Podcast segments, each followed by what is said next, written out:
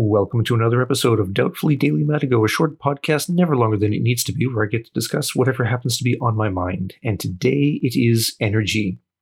Yesterday I was listening to an episode of PhoneBoy Speaks, episode 1328 to be specific, where he's talking about how easy it is um, to have a green podcast. Um, well, that wasn't specifically what he was talking about, but one of the themes or one of the issues that was raised was just how much energy goes into creating a podcast or creating a bunch of things.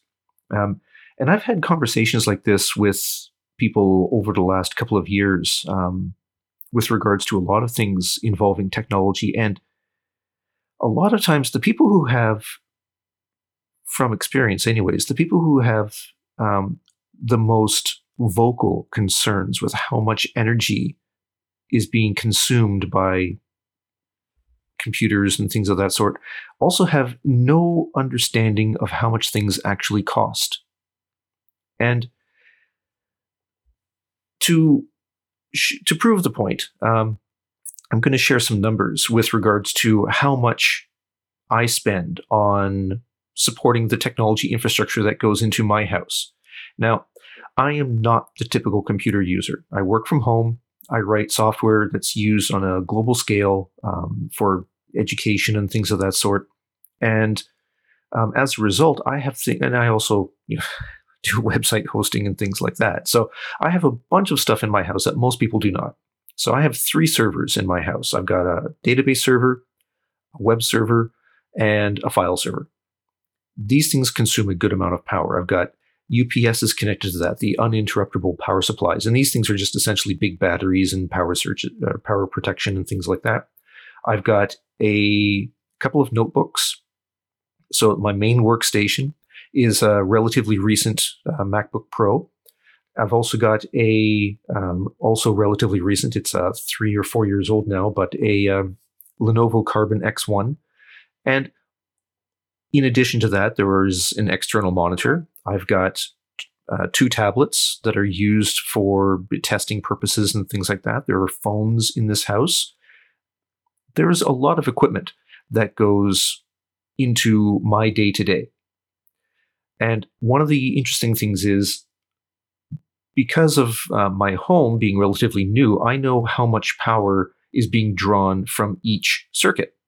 Um, and I can break this down by day if I want to. It's not really a fully smart house, but it I do get the, um, the ability to query.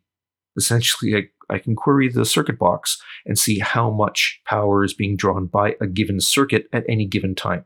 So last month, and all of the dollars I'm going to talk about, I get charged in yen um, since I live in Japan, but all of the money is being converted to US dollars as of today's exchange rate, just for the sake of clarity, because most people know how much an American dollar is worth. Um, the Japanese yen, I don't think a lot of people know the exchange rate for that off the top of their head.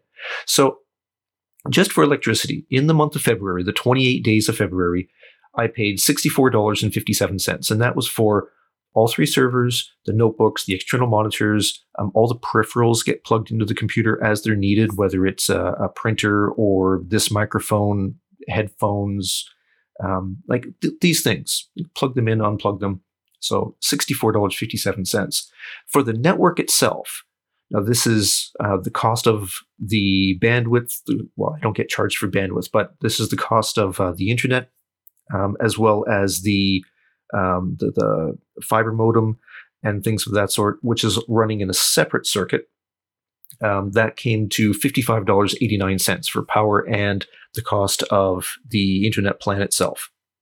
So that's not a great deal of money when you really sit down and think about it, because this works out for electricity, it works out to $2.31 per day.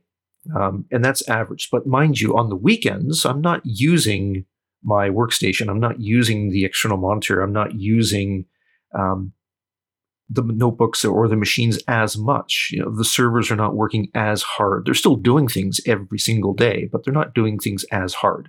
Because when I do things for the day job, I work my machines. Get, they don't get to take a break. They're always doing something. So, two dollars and thirty-one cents a day.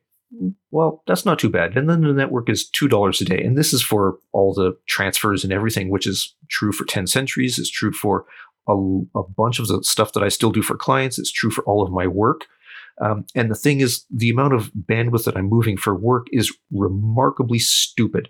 Um, in, in the month of February, I transferred 837 gigabytes just for things for work. And then for 10 centuries and whatnot, it was a heck of a lot less. It was uh, 47.3 gigabytes of data for all of the web stuff that I do for clients and 10 centuries. So, vast difference between the two.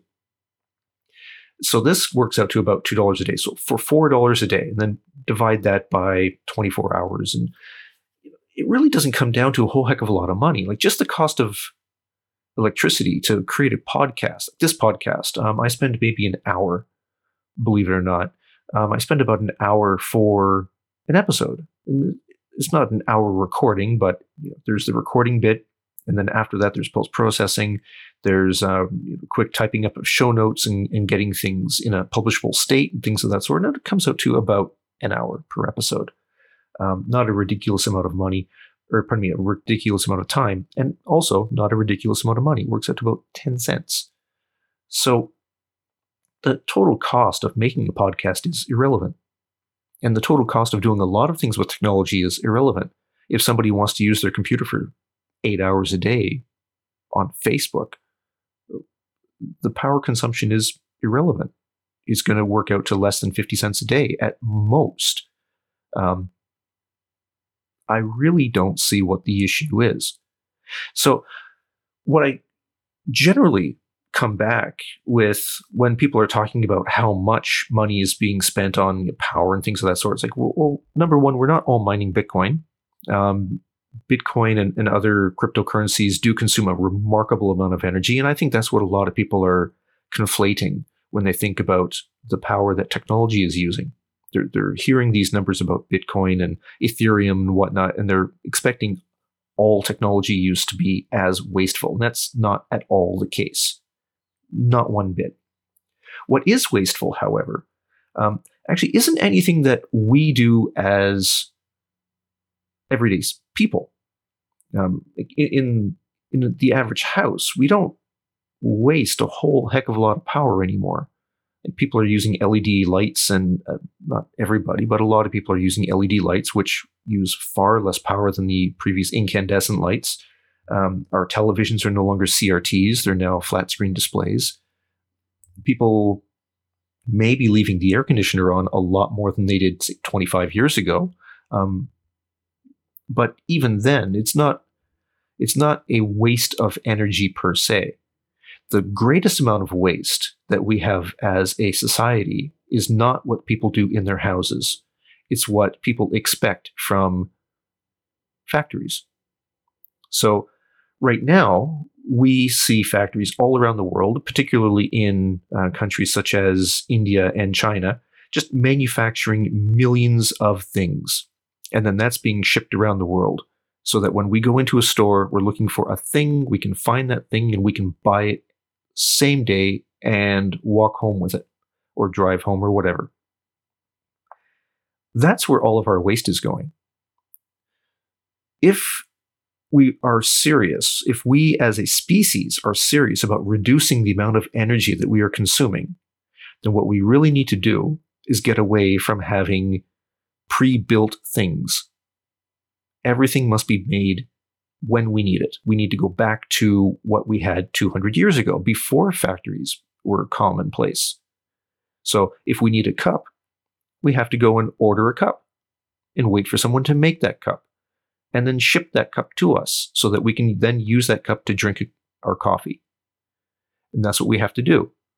Um, otherwise, what we're doing is we're saying to manufacturers, okay, yeah, go ahead, make a million cups and then send them all over the place. Will they be used? Well, maybe. For something as as simple as a cup and as important as a cup, like, yeah, I guarantee these things are going to be used. But what about all the crap that we see at dollar stores that may or may not get bought. What happens with those when nobody buys them?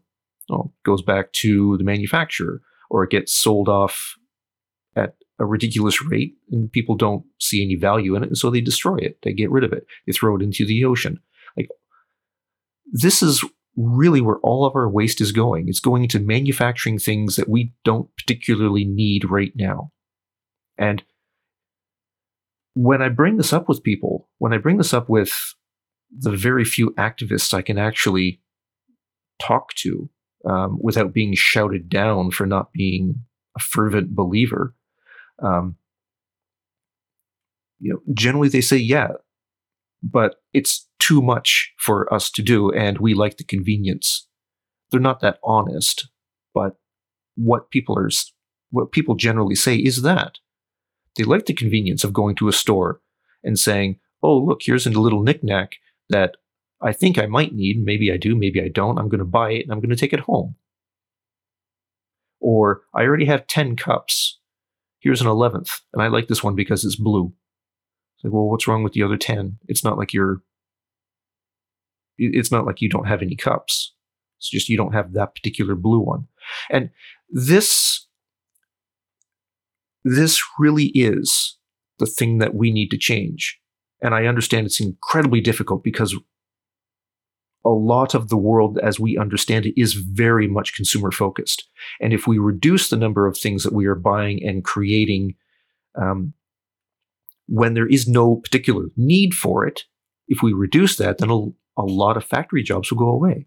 And if a lot of factory jobs go away, then more people will be out of work. And if more people are out of work, then it's just it's just a downward spiral. Now I'm not suggesting that we should maintain the status quo just for the sake of jobs, just for the sake of economic prosperity. It's not about the money per se. It's about ensuring that people have the means to take care of themselves but we also need to be a little more honest about where the bulk of our waste is going. And it's not creating a podcast. It's not sitting in front of YouTube for eight to 10 hours a day, although that, that's a waste of time, not so much energy. Um, it's, it's not a lot of these things that activists are demanding people do. If I leave, if I leave the kitchen for 30 seconds, no, I don't need to turn the light off. That's ridiculous. How much energy am I going to save? 0.0005 cents? I don't care, and nobody should have to care. The amount of energy that's being produced around the world is remarkable, and the amount of energy that I waste is minuscule. I'm not suggesting that we should all just, you know, turn the air conditioners on full blast and open the windows. That's excessive. But we need to stop browbeating people for what is perceived as unnecessarily wasteful in the grand scheme of things. If we're going to do things, we need to look at the bigger picture and we need to say, where is the bulk of a problem coming from? And what are the possible solutions to that problem?